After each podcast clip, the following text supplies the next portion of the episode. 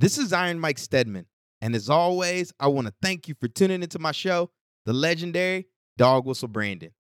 Today on D W B, my boy Drew O'Brien from the design company We Make Cool Shit, along with myself, chop it up with the legendary designer and studio owner Dan Janssen, owner and creative director of Lincoln Design Co., a Portland-based branding and design studio that represents the gold standard for modern designers, whose clients include the likes of Nike, Hot Wheels, and W W E, just to name a few. I came across Dan through his podcast, The Chop Up, where he and his designers walk through some of their recent client projects, sharing key insights and brand strategies along the way. I ended up attending their first conference, Into the Woods, back in early August twenty twenty-three, which exposed me to the graphic design community and Lincoln's way of thinking firsthand. I wanted to get Dan on today's show to talk about Lincoln's unique approach to internal branding, the business of design, and where he sees the opportunity for small studios like We Make Cool Shit and Ironbound Media. Before we jump into the show, make sure you subscribe to my newsletter at the link in the show notes.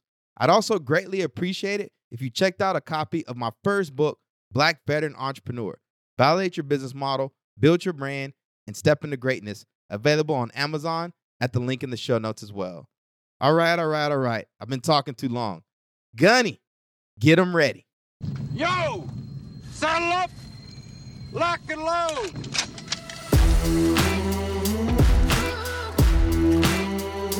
You're listening to Dog Whistle Branding, brought to you by the team at Ironbound Media and Mission Plus, where together we're building the next generation of confident, resilient, and badass entrepreneurs and brands to keep you in the fight and not face down in a rice paddy.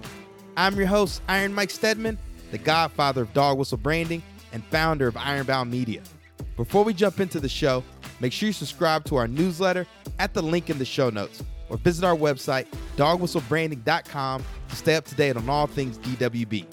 All right, get out your pen and paper and get ready to build a dog whistle brand.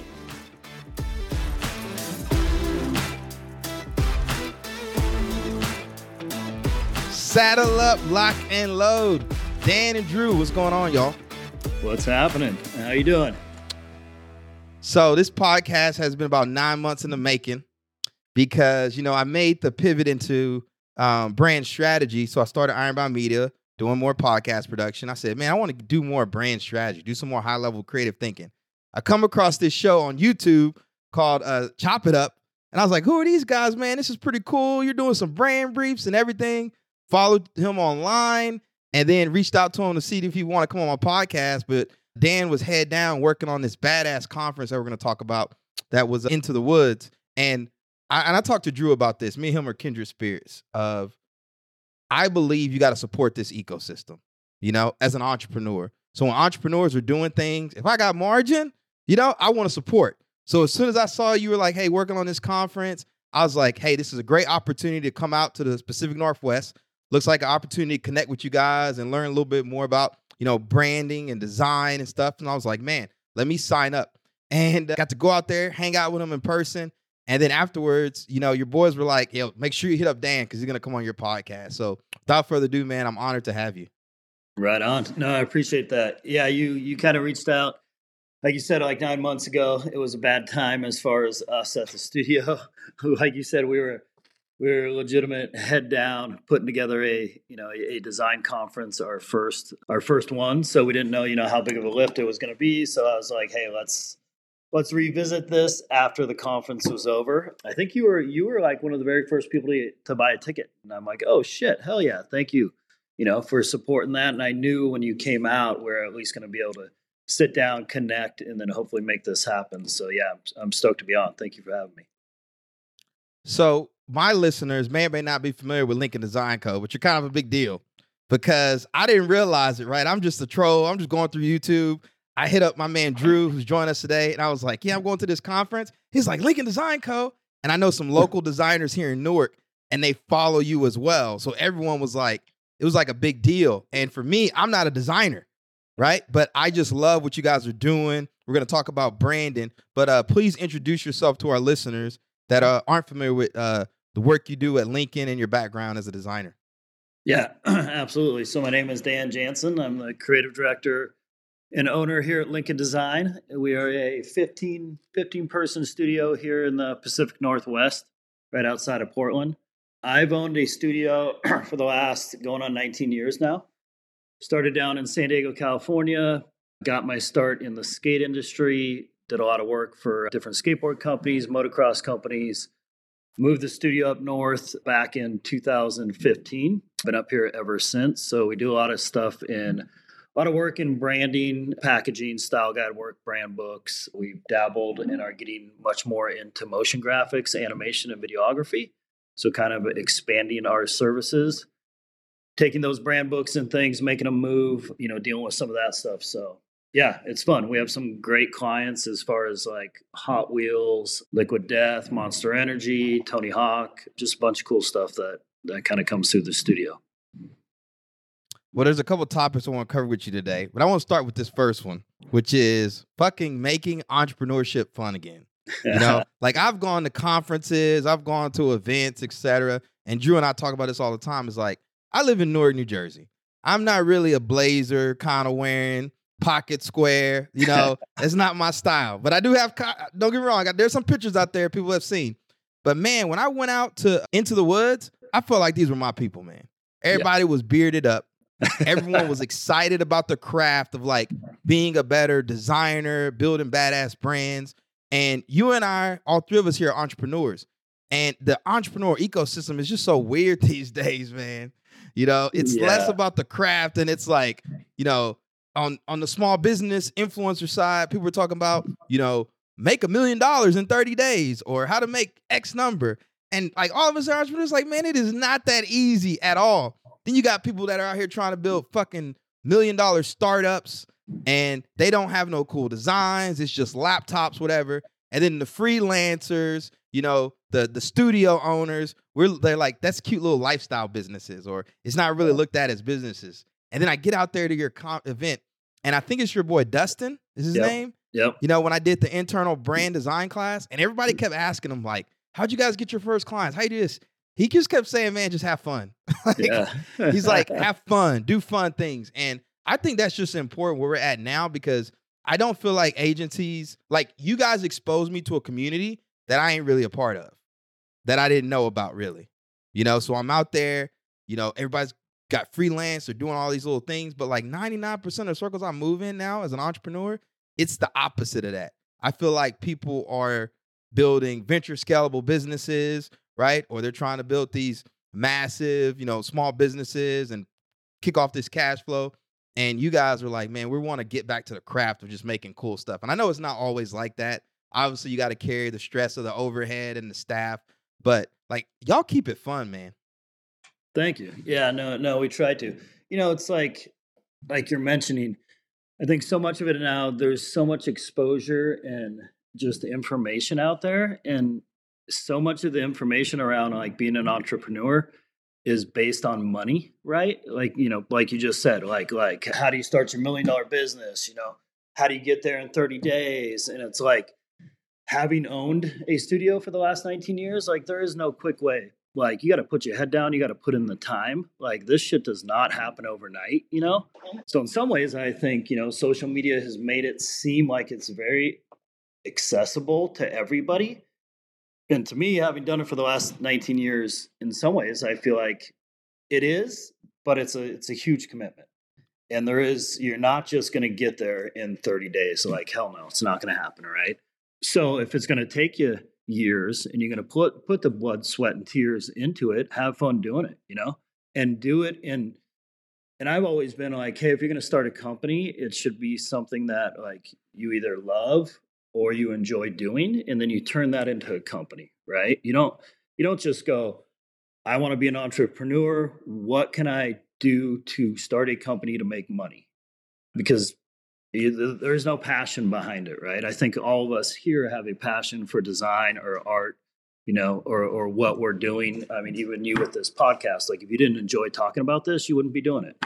Um, so yeah, so for me, I've always tried tried to create an environment in a studio that we're having fun as well as doing the work, you know. So it all kind of in a, in the conference that you attended, that all kind of spanned from us doing our company retreats and with the same idea, hey, we're busting ass all year long. Let's get out of the studio. Let's go up in the hills. Let's go to the beach, whatever it is. Let's spend a week working together, hanging out, having fun, and talking creative, right? And then so we kept doing that. And then it was kind of like, hey, can we do this on a bigger scale? We actually had clients reaching out going, hey, that looks so fun. Is there any way I could come out for a day and sit in with you guys? And it was like, well, shit, if we have clients reaching out, maybe we should try and do this thing on a larger scale.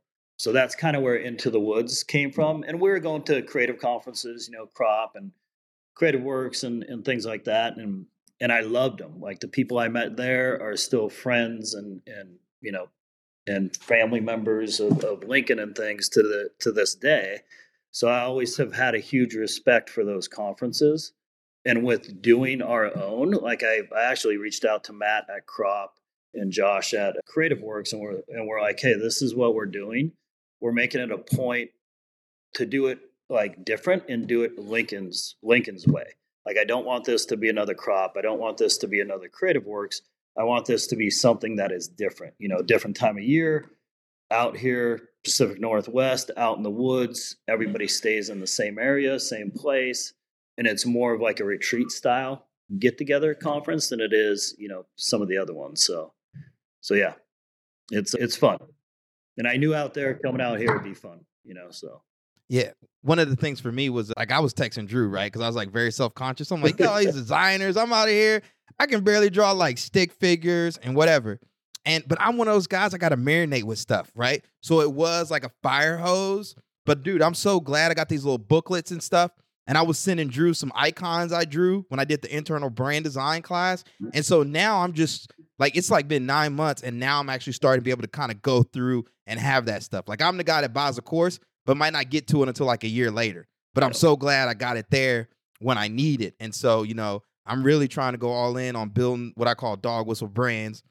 But for, for me, you know, when I think about like, I'm curious to know from you, what does the space look like for small agencies? Like on the outside, you know, looking in, you know, because I know you kind of got like a bigger team these days, but, you know, we've got Chat G P T now, right? Yeah. People even value creative, yeah. you know, so w- what are you seeing out there for the agency owners like Drew and I that are, you know, we've been in the hustle a little bit, you know, I'm not going to yeah. say we're just new, you know, but, you know, the small shops. Yep. Uh, I mean, honestly, I think there's plenty of room. I think over the last, I would say ten, you know, ten, fifteen years, just, and some of this is with social media and things, is that just the value of design and how it's perceived by, say, the general public is just getting to be more and more, you know, you can say like back in the day that kind of Apple brought some of that to the forefront of like, keep it simple. Everything is based on design and how that aesthetic looks, right? I think now everybody kind of sees that and has a respect for like, what does that product look like? You know, what is, what does that movie poster look like or whatever it is? They're exposed to such great advertising and things that every company needs it nowadays. I think you could have, you know, ten, fifteen years ago, you could have probably started a company and not really cared too much about your branding. Like say a coffee shop, you popped one up fifteen years ago. Did it need an amazing logo, a full brand book and kit to go with it? Probably not, you know, does it now? Absolutely. You know, so I think as like there are more and more, say, agencies or or freelance designers, I feel like there's more and more companies that value and want our product that we're, we're producing, you know, as creatives. So I think there's plenty of room in the space. As far as like Chat G P T and stuff like that goes, to me, it just speeds up the process.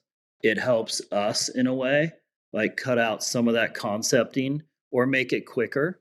We have we have a project right now that we're working on for Nitro Circus, and they came to us with basically a layout of a poster that they, you know, did in A I. And it was rough and kind of busted in there and stuff, but the idea was kind of there. They came to us and we're like, hey, this is the the rough idea, you know, What's let's run with it from here. Now, now we're starting on sketches. We'll start from scratch. You know, we'll do rough concept sketches, two different ones, send them over, get that approved, and then actually make, you know, the final product. But it was good to work with them with the A I to kind of flush out that, that first idea. Instead of them, like, instead of us sitting on a call for an hour with them and them explaining it, and then us going back and either making mood boards or us going and doing that first sketch and it comes back and they're like, no, but this is, this isn't exactly what we wanted. Like now we have a visual to start with, you know? So I, I just think it's going to speed some things up on our end. It's not going to take away jobs. That's good to hear. So you're not intimidated by like A I and all this other stuff? No, not so much. You know, Chat G P T and stuff like that. I don't know if I'd want to be a writer right now, you know, especially like writing copy, you know, for a, for a blog or, or a magazine or something like that. I mean, we've used, you know, Chat G P T for, for some copy and things. And like that, to me, it's an easier thing to wrap your head around and to get it to like actually do the right thing. So, yeah, but no, no, I'm not. I, I just think it's going to be another tool, you know, that we have at our disposal. Sorry, I didn't mean to cut off, Mike, but I think there's two ways to look at it in the design space, right? It it can take some design jobs, unfortunately, if they're not super talented. Lincoln Design Company and us here at Make Cool Shit, I'm not worried about that because talent will always rise. But you could either be petrified by it and have Dolly three and Midjourney scare you and and kind of go that route, or you could do exactly what Dan was saying and it could benefit your your day. I just made a poster, to Dan's point, where it was a guy on a unicorn rolling through the streets of New York City. It's a project that might have taken us fifty hours to do and one hundred meetings. It cut the time, you know, in half, if not more. So you could either use it to benefit you or you could use it to absolutely, you know, shut down. Totally agree. What I was going to ask, what have you learned about price in creative work? I don't know if we did a, I think there might've been a talk on it. I'm not sure, but you know, like that's one aspect of it too. So, you know, you got a lot of agencies like on the high end, you've got the Bullish, you've got, what's the other one? Red Antler, that are like partner and venture cap. They're partnering with startups, right? And they'll take equity or something to do the creative versus, you know, the traditional kind of small business owners. You know, we're constantly having to, I don't know, like demonstrate value. What do you call it, Drew? Like, how do we get paid what we're worth? Right. Yeah, no, exactly. You know, it's a tough one. It's, it's a, I would love to do like a workshop on that. I don't think we haven't really done something like that, you know, and dig a little bit more into it and get perspectives from different, you know, creative agencies of all different sizes. You know, because I, you know, I obviously know how we price things here, and and it's honestly like it so much depends on, you know, the client, the usage, like where is that, you know, final product going to be used and seen, like that it's so hard to put like a pricing structure on on everything and agency work in a way, you know? Yeah, it's a tough one. I mean, it's something I still battle with today. You know, if we, if we get a new client or something kind of pops through the door, you know, looking at, I think everybody needs to look at like, who, who is this company? You know, if it's a startup, that's a totally, it kind of, and, it, and it's a weird industry where a lot of it depends on, like I said, the usage of it, like, where is that going to go? Who is the company and the client coming to you for this product, right? If that product is just say a brand mark, if it's a, if it's a brand book, if it's a full style guide, which we do a lot of those. And so that has a totally different price because somebody's getting that, say like an Epic Games for Fortnite, they're getting that style guide. The style guide is going up and all of their licensees have access to that art, right? To then take that art and make whatever they want out of that. So that art could be, could potentially be on thousands of different products. Um, that's a different price. You know what I mean? So I think I think it depends so much on on who that client is, who that company is, you know, and, and what you're doing for them. That it's hard to price. It's hard to yeah, pay. The, this is the structure, you know? Yeah. The best thing I always get is, oh, do you guys have a pricing sheet? Yes, no. Absolutely. Because, yeah. because because there's seven thousand possible things that you could do, right? You hit on every note. I do think, though, when it comes to pricing, right, you know, my agency, we've been around for seven years, but I'm finally getting to a point where I genuinely believe that I, you know, that we're getting what we, we are worth. But it goes, I also believe it goes back to the internal brand of the company, right? Our name is Make Cool Shit. If you don't like it, then don't ever work with us. Lincoln, you guys have vibe. You guys have your own aesthetic. Even if you're working for a different client, you have a look.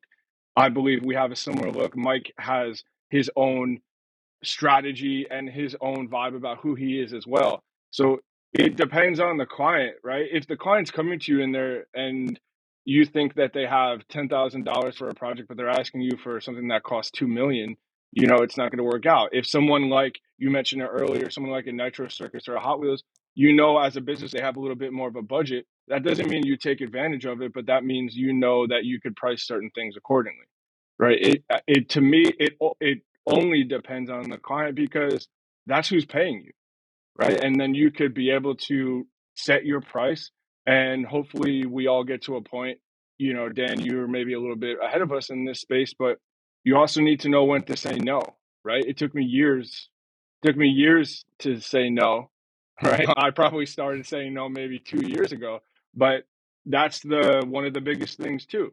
And then on the flip side, sometimes that comes back and hits you with that, you know, sexy indifference. You say no, and maybe sometimes they reach back out to you, you know, and then they'll end up hitting you up. But that's a question as business owners, as service-based business owners, is probably something that is not talked about enough and is the hardest thing to crack. Yeah. I would, you know, we get hit up a lot for, from people where it's hard, you know, it's hard to tell. There's, like you said, Drew, hey, can I get a price sheet? You know, well, what, what does the logo cost? You know, and we have a set price of like, we can't start a project for less than this, you know? So at times I can throw out a number, you know, projects start at this amount. Like, is this even close to your budget? You know? And a lot of times it's not, you know, and they're like, no, sorry, you know, I'm just getting started. We don't have much for funds. And, and some of those things, like maybe you, you get to know the person, you hear a little bit more and you do the, you do the project for, for a lot less because you want to support that company or that, you know, initiative or whatever it is, even with like the veterans thing, you know, stuff like that. Like, hey, I just want to get behind this, you know, and I believe in it. So yes, we will. But, you know, for the most part, when it's just kind of those random, like how much for this and how much for that, hey, projects start at this, you know, is that anywhere close? And we get a lot of times where it's like, yeah, no, for sure. Like we have that, you know, and we need a lot more than that. So yeah, I would throw out a number and, and make it high, you know, make, make it something that, that you, when they come back, you're like, okay, cool. This is definitely worth me taking the time to jump on a call now with them. Definitely, like, especially nowadays, like I've, I've said this the last couple of years, like everybody wants a Zoom call. Everybody, everybody feels like they need to start off with a Zoom call, you know, as opposed to like a couple emails back and forth to figure out it's even worth doing business. Don't even take that Zoom call, you know, throw some numbers around back and forth first to make sure they really do have that budget, or it's going to be worth working into your schedule and stopping everything that you're doing, you know, for that Zoom call. So, yeah. Hearing you two talk, I think there's a great opportunity to do like a pricing workshop, you know, and I think we got to train people, right? We got to train business owners because basically people just don't want to get robbed, right? Right. So a lot of times they're like, is this right? They yeah. talk to their buddy, wait, these guys over here charging me like X number of dollars for, you know, this logo, you know, but people don't know, they don't know how to price it. And then yeah. those of us that are creating don't really know how to price it. I mean, I, I, I'm like the bronze, silver, platinum guy. You know what I mean? I test three different packages. I'm like, oh, snap, they got the platinum. I guess I better increase my fee. And I just keep practicing. So it's like that art and craft of like being an entrepreneur. But like I'm a fan of brands that kind of teach us how to work with them. You know, like whether it's a newsletter provider, it's like I go to a free class or something and it teaches me how to do a newsletter. Then guess what platform I'm using? That platform that taught that class. So I think there is opportunity to kind of t- train our potential clients, the ones that we dream of working with, of like how to work with us. Yeah, for sure. Yeah. Yeah. And that's something I haven't seen either. I don't yeah. see anyone talking about pricing openly other than the bullshit you see on social media where it's like, you mentioned earlier, get a million dollars in thirty days. Yeah. Okay. Maybe that's zero point one percent of the history of business owners that have done that, right? People do hit the lottery in that, but there's a stigma, I believe, specifically in the brand and service industry of pricing because everyone's trying to gatekeep, right? Yeah. Dan, Dan yeah. made a good point, right? If someone reaches out to me and I'm like, listen, I don't, we don't take anything on the agency side of our business for anything less than ten thousand dollars. Some people, that's absurdly cheap. Some people, they think that's the most expensive price in the world. It just comes down to who that potential client's going to be. Yep. You guys are big on internal brand design, right? And, you know, I guess what's the saying is eat your own dog food, right? And I've listened to you on a couple different podcasts about when you started and you relocated, like you said, hey, let's just start making some of our own designs, posting them on social media. That's where you start to build your audience and people start to reach out to you and say like, hey, I like this, you know, can we work together? And they'll look at your kind of own internal sheet and say, can you give us something like this? And I can't speak for everyone. The reason Drew and I click, and I click with a lot of designers, is because when I go to a designer, I don't want you to do it like I would do it. I want you to do it like you would do it. So I'm the kind of guy that when I reach out to you via email, I'm just going to be like, yo, take it and run with it. This is what I have in my mind, and I want you to make magic happen. But a lot of people don't do that. Yeah.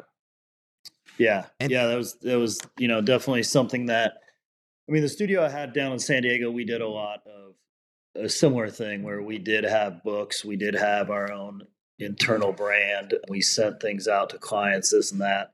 When mo- moving the studio up north and changing the name, you know, we were very much like, we need to, we need to do some new branding, get the name out there for our old clients to let them know, hey, this is a new name, same team. So we went pretty hard on that, you know, and like you said, it, it caught, it caught on where it kept getting those briefs back that had our, our poster in it specifically and a bunch of our patches and this and that. So we're like, okay, people are kind of digging, you know, this new look and, and everything. So it, it worked out well. And, and we keep doing it. You know, I, I do think like, if you can't design your own brand, you shouldn't be doing it for other people, you know, and not everybody, not every st- studio needs their own brand or needs to have a bunch of different logos like we do, you know, like the, the, the path of like one icon and one word mark for ninety-nine percent of, you know, the ad agencies and studios is cool. And that works. I think to me, like to your point, Mike, like I want to have fun with it. You know, if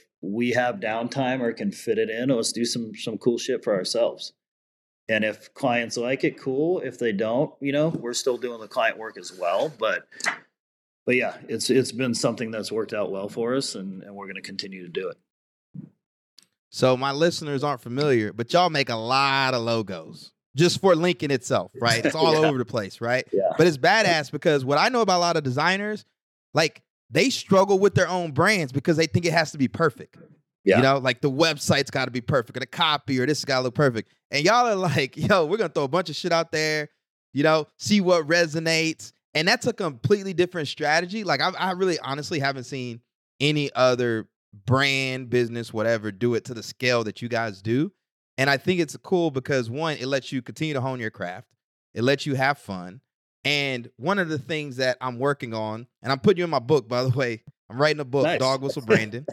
Love and it, you're going to be the chapter on internal branding because Love Dog it. Whistle Branding is a two-sided market, right? What comes up over and over again. Not only do we need to attract clients, but a team like yours, you got to attract A players, mm-hmm. right? So yep. how do you recruit the type of people that want to come and work with you all? You know, how can you train your future employees? And I think when I see all that you're doing, the branding, all the different icons, right? People are looking at that.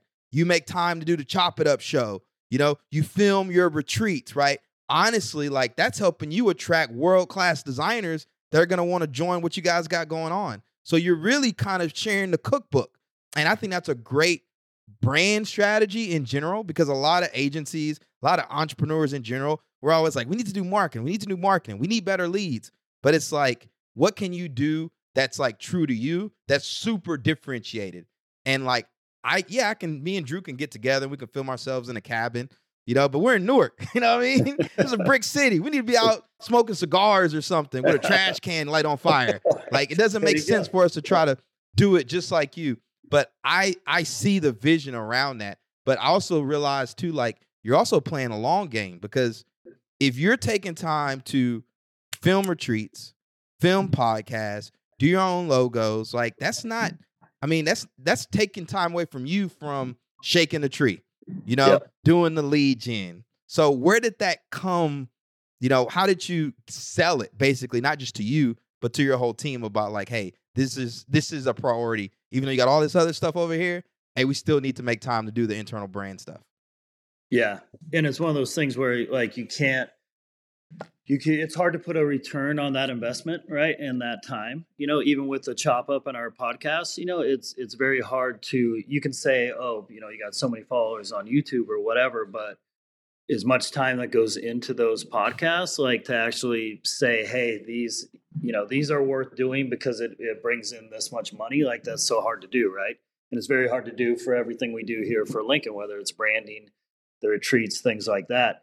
To me, I don't care about that. Right. To me, it's, it's almost giving the team a break and, and creating, like you said, some fun where there is, there are no restrictions around the project. It's like, hey, let's create some new cool shit for Lincoln. Let's get out of the office. Let's go do a retreat. It's keeping things fresh. You know, I like to work at, say, a company or a studio. And this is where I think like things can get kind of, kind of weird. Like if say you're an in-house designer at, say, a brand, say Nike, right? As a creative to work on like one, like this is what I did for when I first started design. Like I worked for D C Shoes for five years. Right. And so you're like one brand all day, every day, you know, working on that brand. It can be cool. I mean, I, I definitely got to touch every part of D C from, from advertising to web design to, to everything. Right. I got to work on a ton of shit, like ton of super cool shit, but we didn't really get out and do much to like break away from the brand, say, to get inspiration and things. Where I um, I feel like my job here is to keep these guys inspired, you know, keep, create, provide a place where there is inspiration, you know, to do their job when it is the day to day. And we do have the projects and the clients as well as have some fun. So like doing those internal projects and doing like our, our logos and brand sheets. I mean, you look at those those logos and things, everybody here has a couple logos on those sheets like that, you know, not one person did all those logos. Like everybody's pitched in all different styles. Right. So to me, it's like, that's worth its weight in gold. You know, if they can step away, still continue to design, they're doing some stuff for Lincoln. Like we're kind of, we're working on our new capabilities reel for twenty twenty-four. So we got the animation, Frankie and Jake and David kind of kicking around ideas on a bigger scale as far as like, what does that look like with videography and motion graphics? Like, what do we do to make something super rad that is just promoting, you know, Lincoln on video and animation side? So I think you have to break away and step away and just let, you know, the creatives have fun with it. And it's easy to do that with your own brand and internally, you know, more so than with a client project, where there's always going to be some kind of guardrails you got to work within. Here, we can, you know, step away, spend some time on that stuff and and have fun with it.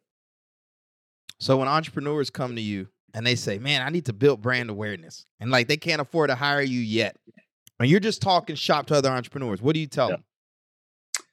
To build brand awareness? Um, I mean, I think it depends on the industry that that they're in. To me, it's getting out there. Like, I think, you know, some of the best things that we've done is like the Chop Up and going to creative conferences.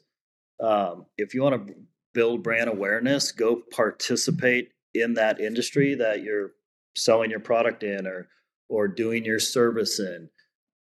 Us as designers, right? I mean, well, we probably have a, a different kind of industry where we do have these design conferences where you could say that almost everybody there is competition to each other, right? There's a lot of freelancers, there's studio owners, we're all together in, in one area, but you walk away from that with inspiration. So, I mean, to me, what I've seen as such a big benefit to us is getting out there on social media with like the Chop Up and, and showing our faces and, and stuff like this, like this podcast, talking about the stuff behind closed doors, you know, kind of that we're doing. More so than just waving the flag and be like, look at what we produced, you know? Uh, I think it's just getting out there, participating in that industry, getting to know the other people in, in, in that those different industries. And then from that, you're going to create almost a vibe in the industry, you know, with the other owners, with the other products and things like that. You'll get to be known, and then those customers will, will start to see you. So yeah, uh, I don't know if that answered your question, but no, it does. Great answer. Now, when you think about the future, right? So we got a lot of opportunity now with like, what is a branding studio, right? So you got design, right? I heard you on another podcast. You just, you're growing your motion graphics team because clearly there's a demand for that. You know, I do podcasting, right? There's all kind of opportunities in the space.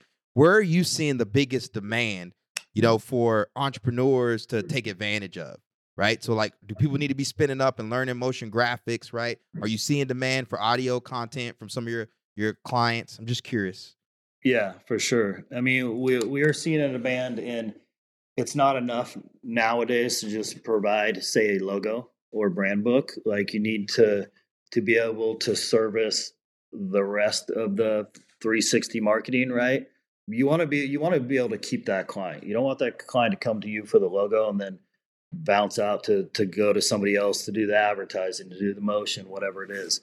Um, And that doesn't mean that you need to hire a bunch of people to do that. I would say just partner with like-minded creatives, you know, get to know somebody that does motion graphics so that when you're working on that brand project, and then just hire them as a contractor for that project.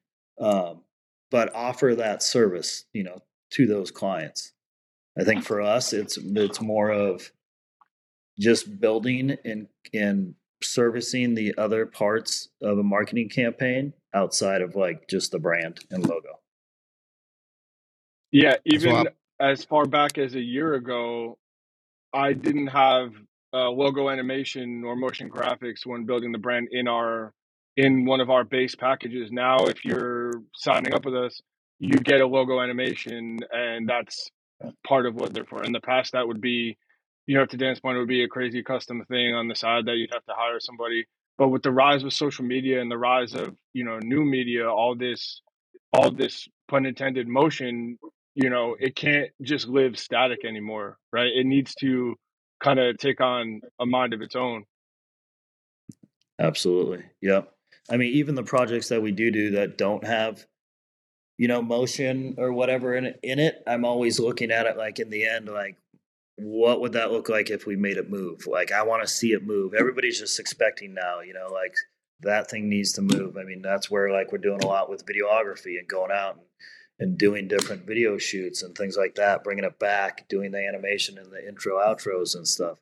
Um, it's just more and more of that, you know, like Drew said, with new media and, you know, the phone and everything, like people want to see it. They want to see either a, a damn fucking movie or, or something, you know, that logo to start moving at some point. So, yeah.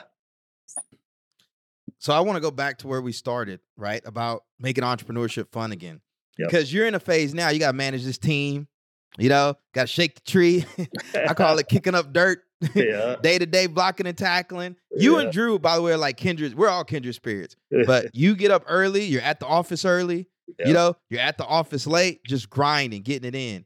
How do you spend your time these days? And what does your, you know, what does it take for you to get clients? So I know you're doing all this brand yeah. and stuff, but I have to assume like you're still doing your own kind of outbound, right? To keep yeah. that pipeline full. Yep. I love the blocking and tackling. Sometimes that's feel that feels like what I'm doing all day. yeah. Blocking and tackling like emails and, and, and different projects and things. Um, Yeah, I mean, my, my role here now is is pretty heavily on basically new client acquisitions and then managing and keeping our current clients happy, right? I mean, my, my time is better spent on making sure our clients we do have are happy and the and the product going out the door is is, you know, A plus product. And then what do what does it look like to acquire a new client and, you know, how do we go about doing that? That's kind of my focus when it comes to like Lincoln and internal design and things like that. I'm still the one who I decide on as far as like, hey, w- let's make time for this. Let's make time for that, or actually work on those things. Like we have a new kind of portfolio book that we're putting together. Like that all relies on me. You know, I, I'll, I will put in the extra hours to make sure a lot of the internal stuff gets done, whether it's like a new portfolio book or or newsletter or whatever that is. But yeah, as far as like new clients and things like that, like We've been lucky over the years where a lot of it is word of mouth, right? We don't have, you know, somebody running around, salesperson. You know, I've I've been asked in the past, like, you know, why don't you hire a salesperson? And and I feel like we're in such a weird industry, like that's not even a thing. You know, it's like to do sales, it's such a, it'd be such a hard thing to do because you need to land and and talk to and pick a client that is a that is at a specific like point with a product or or their company that they need our services, right? So to like have somebody doing sales and going to like knocking on doors or cold calls or emails or things like that to different companies to get design work, like that just really to me isn't a thing, right? So it's so much about keeping the clients you have happy and getting referrals, them to refer you to other people. Um, So it's like crush it on every project that comes through the door. You will get referrals to other companies and people that will bring in more work. It's more of a word of mouth thing um, for us than it is like hitting the streets. We do have some clients that we want to work with that, you know, we've talked to or have a friend of a friend that we're trying to get in the door and things like that. But yeah, as far as like cold calling and things like that, like that's a that's a tough deal. Yeah, it's just providing value. Yeah. This is important, though. This is important for our listeners, right? Because everybody thinks there's this magic function to just make sales happen. You yeah. know, I just go on vacation in Tahiti. I come back. Oh, look at all these new leads. No, yeah. it's like it's like a video game, man. You're there hunting. You know, you're yeah. online. You're sending emails. You're putting stuff together. You got to work it. And I even, appreciate you being kind of honest about that. Even to the fact of like marketing an agency or a studio, right? I mean, I sometimes I always think about like, what if we created one product? Like say, say we made an amazing backpack, right? It's to me, it's so easy to wrap your head around like how to design, to design the backpack, to design the branding, to design the advertising, and then to market that product, right? Like you can pay for that paid that that media to to push that product to then get sales and then track whether those avenues are working to then spend more to sell more product, right? Like for us to market a studio, like to your point in the beginning, it's like we we make all this stuff for Lincoln almost, you know, to have fun and and internally, and then people notice it, right? But there isn't a place that we can make it and then send it out like to the masses to see, because the masses is is just it, it's not a narrow funnel, right? I mean, we're we're trying to do, we're open to doing work for a lot of different industries, right? We've kind of narrowed it down to where we do have like eight, eight to ten industries that we kind of want to stay in and working in, right? And I would suggest that for, you know, a lot of small agencies or freelancers, like pick a couple industries and dive into those, do good work in those industries, and you'll continue to get more. You know, there's some great designers out there like working in the spirit space and beer and stuff like that. Like that are crushing it, right? And and they do ninety percent of their work is in those industries for for beer brands or or whiskey brands or whatever it is. And we're I'm kind of like, hey, those guys are crushing it. We don't even need to get involved in that. Like they have that handled, right? So that's where I think like just even with our industry, like just trying to wrap your head around like if you were to start a studio, like where do you go to market that studio? It's tough. It's so broad, you know? Yeah, no, one hundred percent. But finding clients and industries that share the same values as you are. Like, to me, yeah. like I said, like, it was so dope to go to this event and, like, we're drinking coffee, we're having beers. Like, I didn't feel like anybody took themselves too seriously. And, like, I'm always, I think you're funny on content because I'm looking at this conference, I'm like, this would give me a heart attack, you know, just managing, getting people. But you always seem calm, cool, and collected. You're the same way in the content. I probably come across the same way, even though the dumpster's on fire out back and stuff. But like, you know, you just get, you just develop kind of thick skin around it. Yeah. Yeah.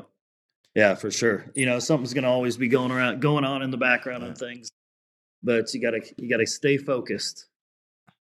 Now I know you, you, you made a comment about like, it's probably hard being a writer, but I also know you like books. You're big on like, you know, stuff yep. you can hold and touch. Yep. And I even do it with my notes, but yep. I'm writing another book. Like I mentioned, it's called Dog Whistle Brandon.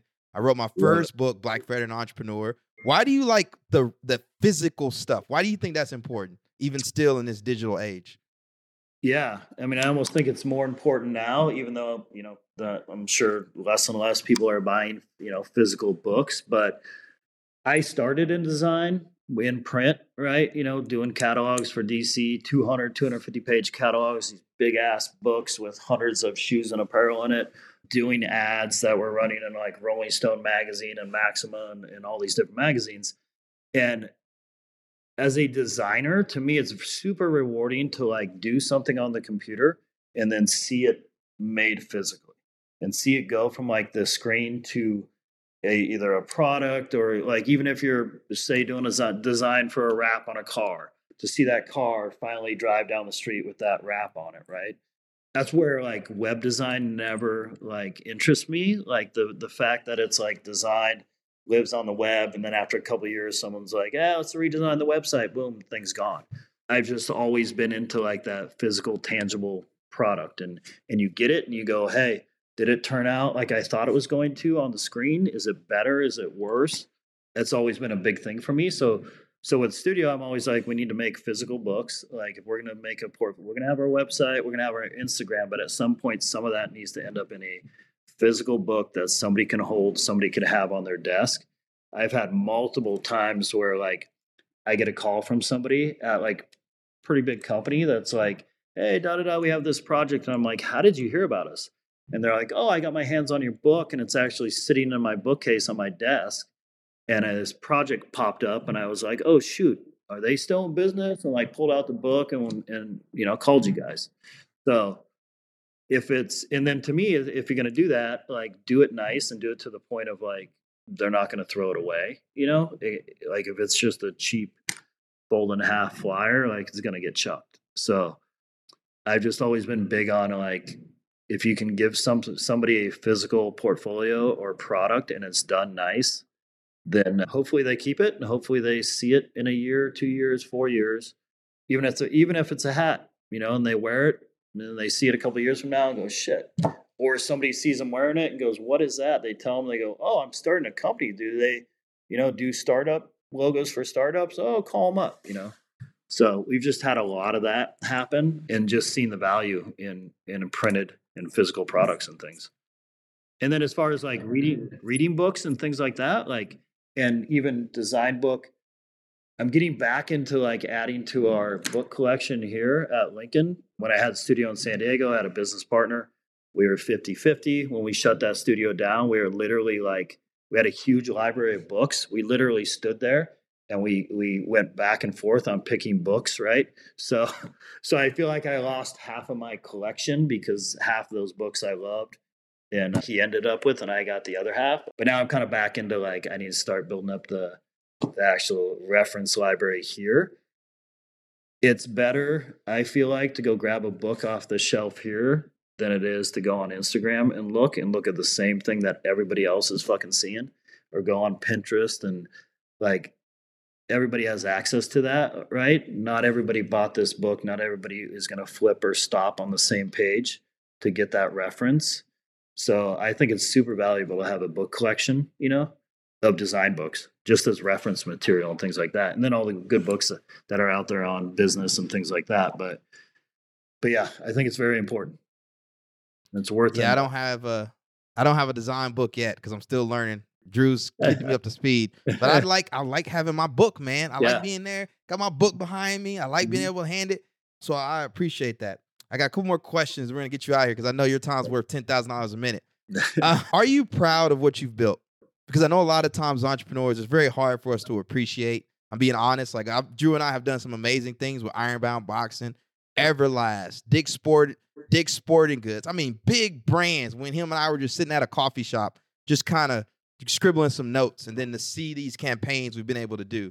But when you've got the gear, the video, you know, the team you have, do you feel like proud of what you've you've built? Yeah, yeah, for sure. Yep. Like I'm, I'm super proud of the team and, and the studio and everything we have here.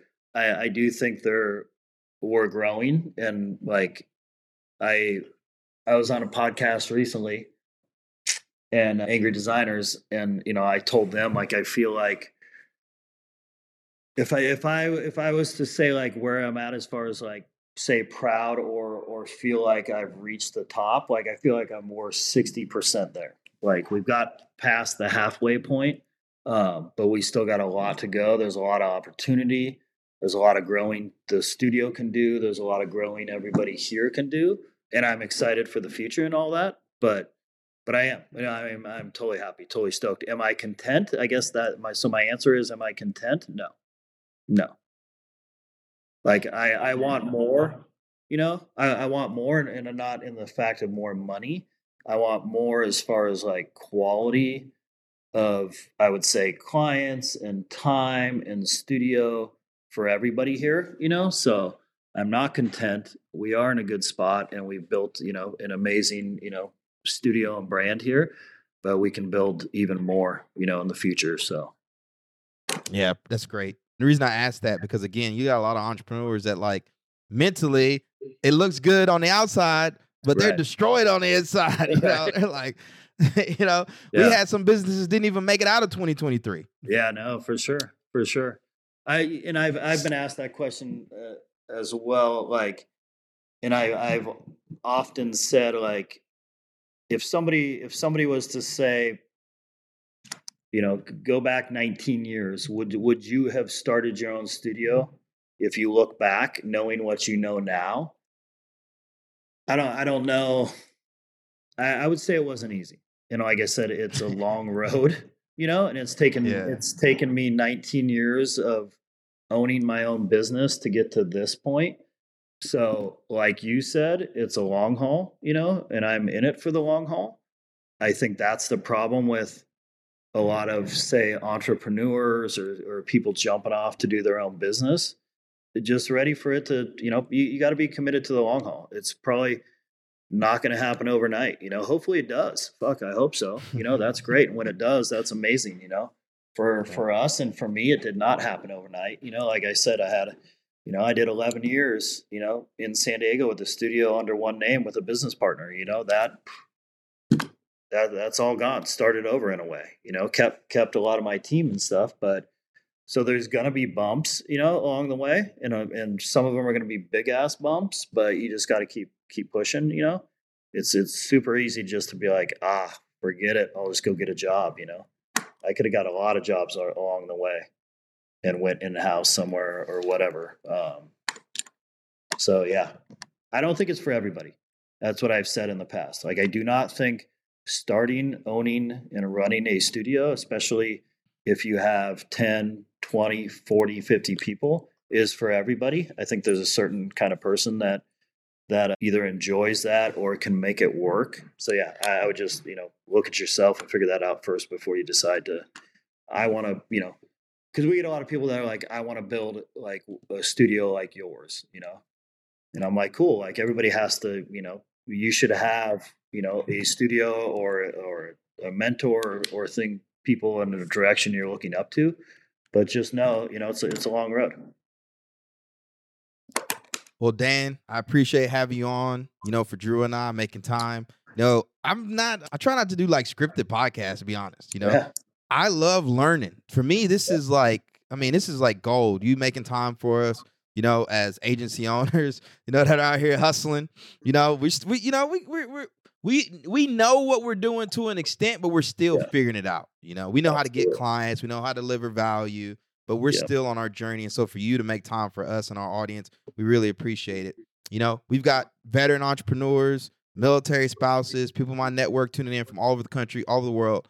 How can we support you and what you're doing with Lincoln Design Co.? Just follow along, I guess. Yeah, especially on YouTube. Like we're trying to to release more chop ups and, and as far as like video content and things like that. Like, I think, you know, supporting us there, you, you really get a, get a better look into like us and who we are and then what the inside of a studio looks like. Right. Um, we're going to try and do more of that in twenty twenty-four, as far as, you know, doing stuff here in and around the studio. We have somebody on staff now that's helping out with social media to make some of that a little bit easier of a lift so we can do more of it in twenty twenty-four. So support, you know, on the YouTube channel would be great. So I'll be sure to include a link to your um, website and YouTube in the show notes. Once we jump off, I'm going to go ahead and hit that subscribe button because I got to go back and start looking at some of those old chop ups because I feel like I'm kind of rejuvenated. You know, it's into the new year, got out the grind of twenty twenty-three. Some of us made it out with our tail between our legs, but we're still here. We're still building. And, man, we're so honored to have you join us. And I am looking forward to being a client of Lincoln Design Co. at some point in the future. Let me get some more margin, you know, but that's on the horizon and uh, featuring you in my book. So looking forward to that. And to all our subscribers, just make sure you follow along. I'll include those links in the show notes. Until next time, peace, love. Have a great rest of your week. Dog Whistle Branding is brought to you by the team at Ironbound Media, where we blend strategy, storytelling, and podcasting to transform your brand into a dog whistle for your perfect customer. We believe that audio is the future of publishing, and we're committed to leading the movement. You can learn more by visiting our website, ironbound media dot com. This series is powered by Mission Plus, a tech platform that helps nonprofit organizations upgrade their websites and leverage technology to deliver their services online. If your organization cares about its mission, then it needs to be built on Mission Plus. You can learn more by visiting mission plus dot com.